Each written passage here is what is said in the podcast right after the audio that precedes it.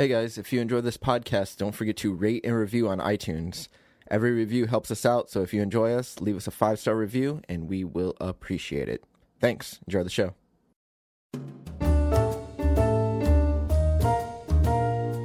Seven Lamb Productions presents Atlas Avenue Beat. Case 1 The Silver Casket.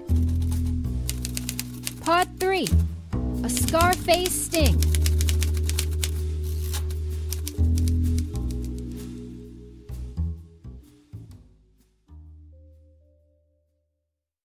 Once again, I was taken unawares. The stupid Russian and his companion found out I was going to meet up with Terence O'Reilly. I thought my phone was bugged. Turns out they'd been following Terence. At least that's what I believed. I would have been more angry about the whole thing if the Russians didn't let me go after giving me a back massage, case of Cuban cigars, and an anytime plane ticket to Costa Rica. They were actually really nice people. That or they just didn't understand the idea of torture. I tried to hold out as long as I could. Basically, I wanted the vacation I knew they would offer. Then I told them that I would leave for good, stay away from Terence and the whole O'Reilly family.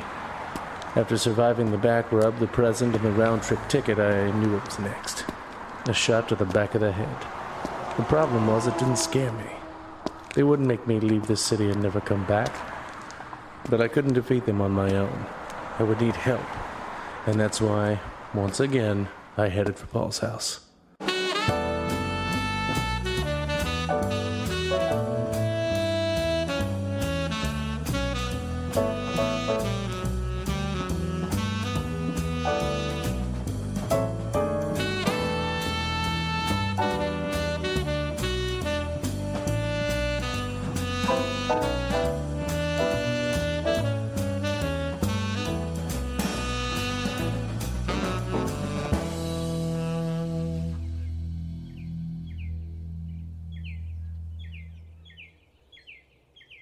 It was nearly two in the afternoon, and I reached Paul's house just as a dark gray cloud shrouded the area in gloomy darkness. Was this foreshadowing? Hopefully not.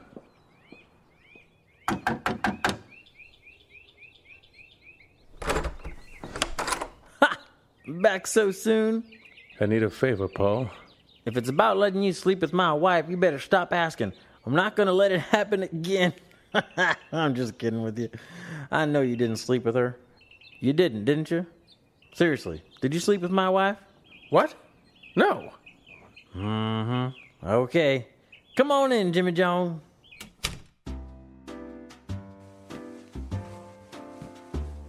We went out to the back patio where Paul's wife Lorraine sat at a table while their kids Ronald and Rebecca played knights and dances. The air was becoming thick and it looked like it might rain at any moment. But Paul still wanted to take in what he considered clean city air. Have a seat there, Jimmy. Good afternoon, Jim. Shut up, Lorraine. Locke wants to talk to me. Get your own PI friend. Oh, Paul. No, seriously, Lorraine. Zip it. Once again, being with Lorraine and Paul was awkward. They were always like this. So what's up, Jimmy John? What brings you here? I already told you all I know about that O'Reilly fella, and I'll get you those files first thing Monday. It's actually about someone else. Two people to be exact. And I really hate to bother you, especially when you're not on the clock. Don't want to disrupt your weekend. My what? Your weekend? My what? Your three day... My three day weekend? oh, Jimmy John, you fell for it again. You made me say it. You're hilarious. Anyway, don't worry about it. I get them all the time. What do you need help with?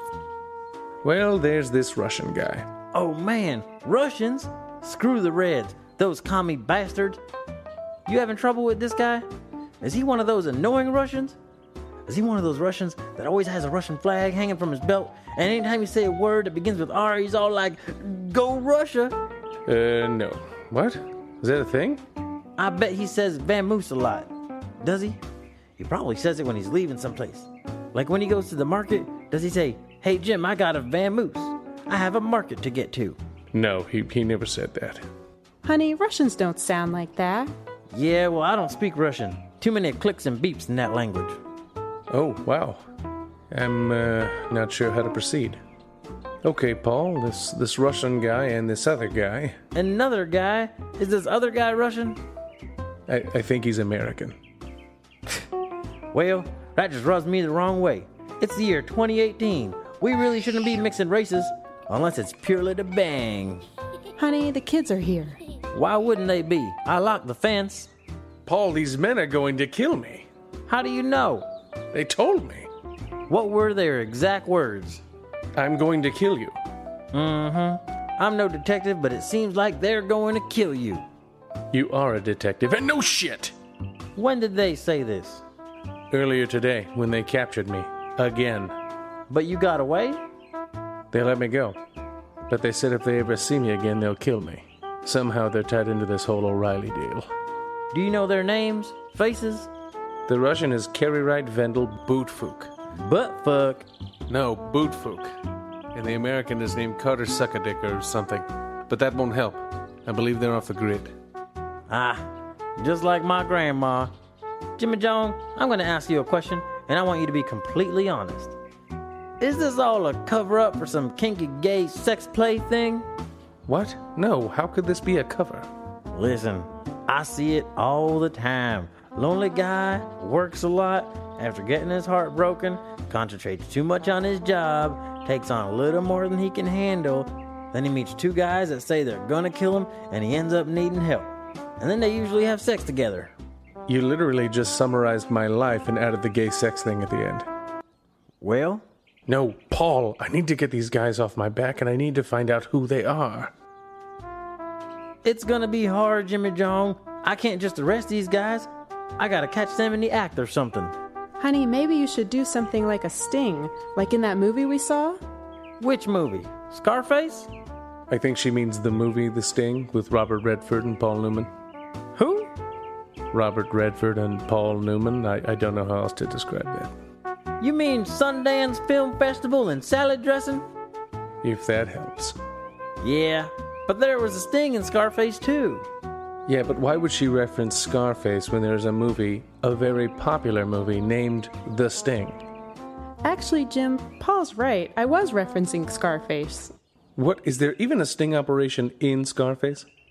After Paul and Lorraine explain the famous scene in Scarface where Al Pacino's character joins forces with his ex partner from the war and creates a fake casino to catch an interracial dwarf duo in the act of stealing 40 diamonds, we head inside so Paul could call Captain Hills. I wanted to tell he and Lorraine that that never happens in Scarface, but I figured I'd let it go since there were more important matters to attend to. Taking on the O'Reilly case had snowballed into a giant ball of shit. All right, Captain. Yes, I'll make sure it's smooth, and it won't take too long. Goodbye.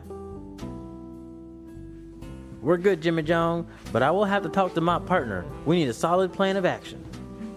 I forgot about Paul's new partner. I think his name was Arthur, but I couldn't remember.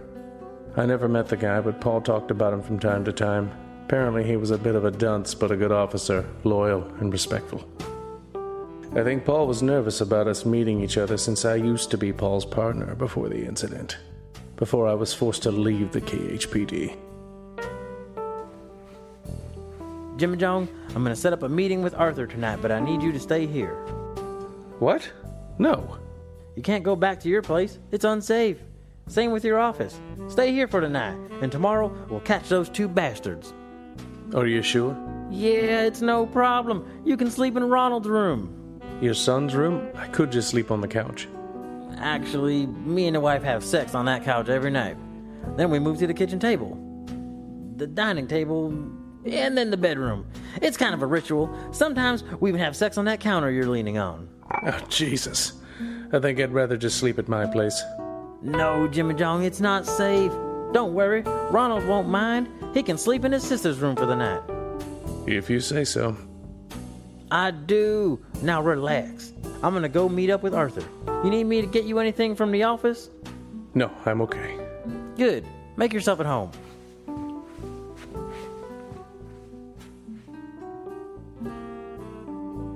Paul left shortly after that. I ended up calling Edith and told her to take the rest of the day off. She asked if I was out seeing some whore.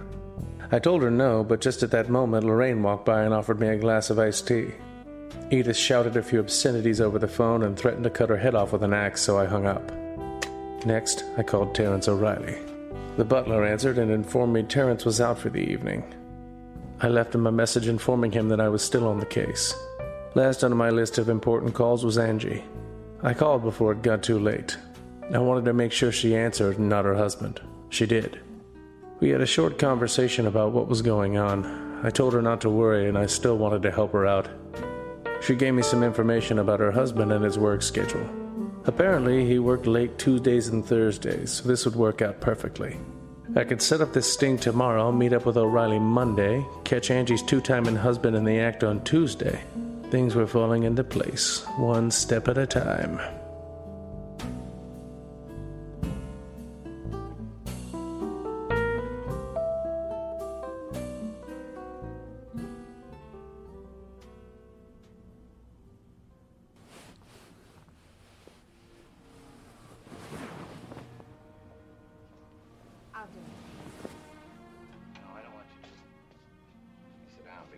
Around four o'clock, I was starting to nod off. I was sitting on the couch, yes, the one Paul and Lorraine consistently had sex on, and watching TV. Lorraine and the kids had joined me, so I turned it from a Humphrey Bogart picture to SpongeBob. Suddenly, the front door burst open and Paul jumped into the room. Get your hands off my wife! Jesus Christ, Paul! Oh. Okay, never mind. What was that all about, honey? Oh, nothing. Just an inside joke between all of us. Okay. Another man entered the room behind Paul. This man was tall and burly. He had a buzz cut that made his head seem larger than it actually was. His chest stuck out. The man lifted weights. He wore a polo shirt with the imprint of a horse and jockey over his left pocket. His khaki pants were wrinkle free and reached almost all the way to the ground. He bought a size larger than he needed. This must be. Arthur Phelps, this is my old partner, Jimmy John Locke. It's actually just Jim. Jim Locke. Right, Big Jimbo. Nice to meet you. Oh, God, not another nickname. I told King Arthur here what needed to be done, but I thought it would be better if we discussed our plan with you, Jimmy John. Okay.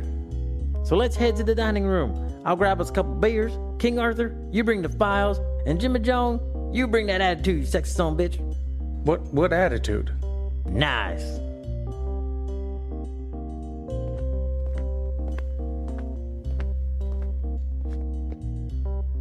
By the way, Jimmy John, I don't think you're sleeping with my wife. I mean, you're not, right?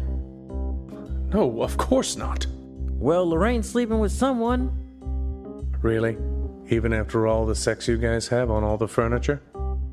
She's been acting weird, quiet, reserved. I think that's just her personality.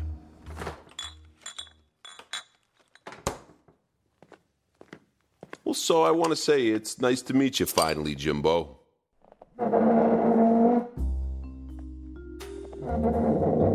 You too, Arthur.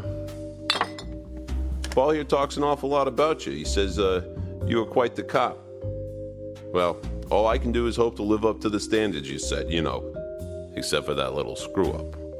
Right. Because if I did that, I'd be kicked off the force too. Yeah, I get it. How do you sleep at night? Are you trying to start something with me? No, I'm generally interested. Just, you have a Tempur-Pedic? You sleep on your stomach, on your side? How many comforters do you own? Come on, who cares how Jimmy John sleeps? As long as it's not with my wife. What is going on? I'll tell you what's going on. We're gonna catch those guys who want to kill you. Paul already told me they're Russian, so obviously I'm in.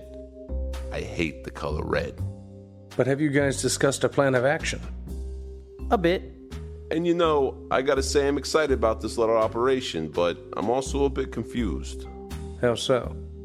Well, for one thing, I'm not sure what this operation actually entails. Like, when we say sting, are we talking about Band of Gold?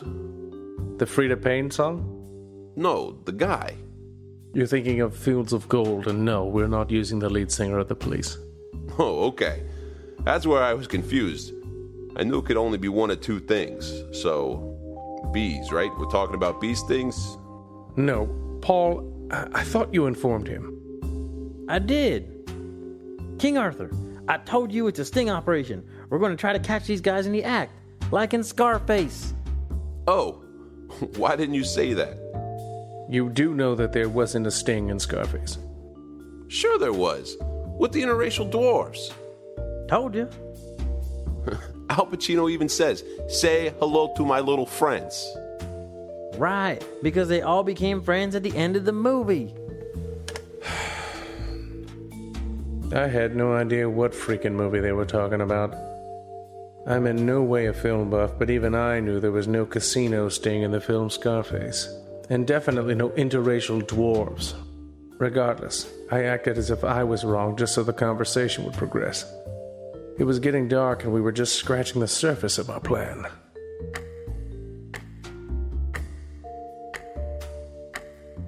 It was nearly midnight.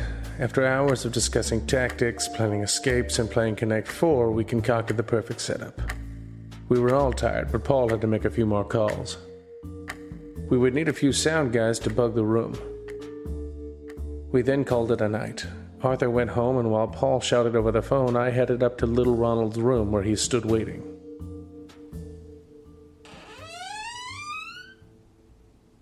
I don't like that you're sleeping in my room tonight. Well, it's just for the night. He had quite the vocabulary for a two year old, but that didn't shock me nearly as much as the English accent. I still didn't understand that. Just don't rearrange any of my toys. And don't touch my tea kettle. There's real tea in there. Excuse me, Ronald, do you watch the BBC? Please don't spell in front of me. I don't understand. Are you going to start writing in cursive? No. Alright, cheerios. Ronald left the room dragging his blankie behind him. What an odd child. I'm glad it was just him, though. Rebecca, his sister, actually scares me. Many times I've found her staring at wall corners or smiling at the TV when it was off. I never heard her talk. I wonder if she had an English accent as well. Ronald's bed was tiny. He was two years old, so it made sense. Just as I got settled in, the door creaked. Slightly creepily, but I've heard worse. Was this new case worth it all? I had more going on in the last two days than in the past eight months, and it wasn't going to get any easier. Maybe I shouldn't have taken on Angela's case, but who was I kidding? I did that just so I could see her again. I wanted to see her again. Not necessarily for a day, but maybe a little.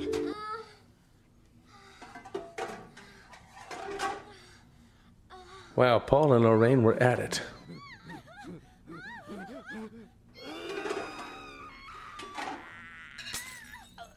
I shoved sheets into my ears and tried going to sleep. An hour later, I was able to finally drift off.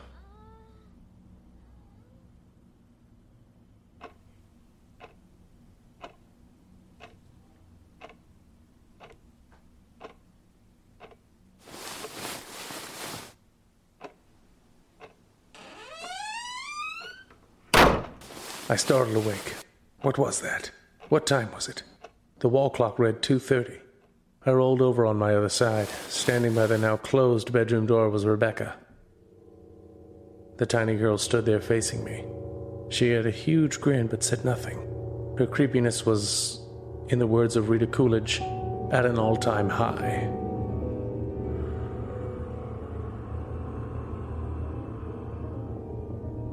Rebecca continued to stand there, and I continued to stare at her. I didn't go back to sleep for the rest of the night. Around eight in the morning, Rebecca turned around and walked out of the room.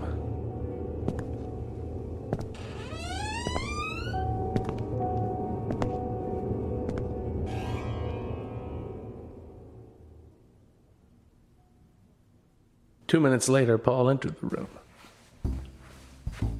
You up, Jimmy Jones? I've been up for a while. Good. King Arthur just called and my team is in place. The building is bugged and ready to go. I just made a call to the O'Reilly fella and told him you'll be meeting him at Sunset Marley's. He knows about the operation, so while he's expecting you, he's not really expecting you. Hey, Paul, I'm not sure how to put this, but I think your daughter is possessed. She's our child. Of course we own her. That's that's not what I meant. Possession is nine tenths of the law. Now come on, Jimmy John, let's do this.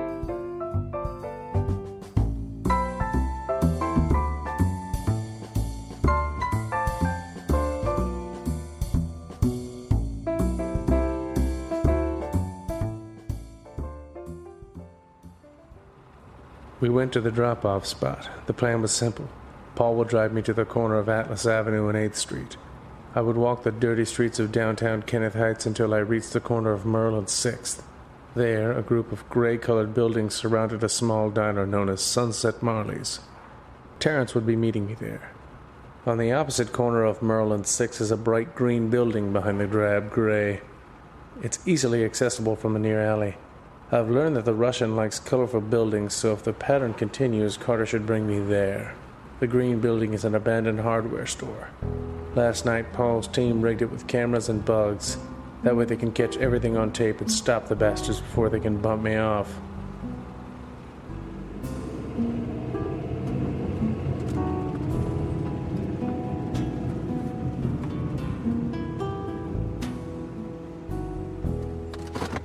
We're here. Right. Just relax, Jimmy John. We'll be right outside. Won't let anything happen to you. I got off at Atlas Avenue and 8th. I could see the distant lights of faux Broadway. I turned around, though, and head the other way, away from the glamour and Ritz. I reached Merlin 6th at 847. Only three cars sat outside Sunset Marley's, and one of them was Terrence O'Reilly's. Jim? Oh no, could this be? I turned around. It is you. Angela, Angie, what are you doing here? Just out for my morning stroll. You really shouldn't stroll along Merrill Street. This place isn't kind to dames. I've never had any trouble. Well, you're about to if you stick with me. What's this about? There's no time to explain. You need to go. Go where? But it was too late. A white van rolled out in the near alleyway. It parked, the Russian flag bumper sticker clearly visible on the back. The side door opened and Carter stepped out, a wide grin plastered on his face. Here we go.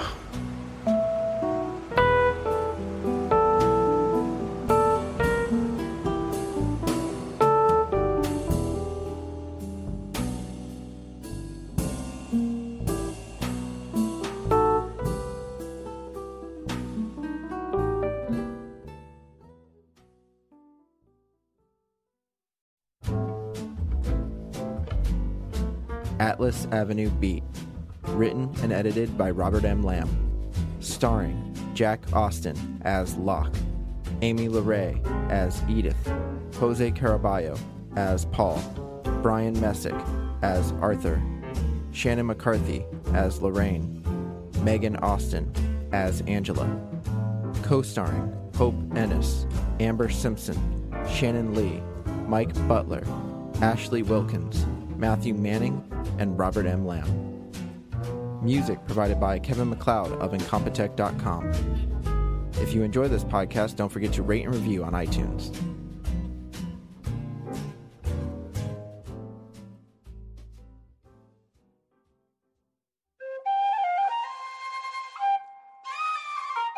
This has been a Seven Lamb production.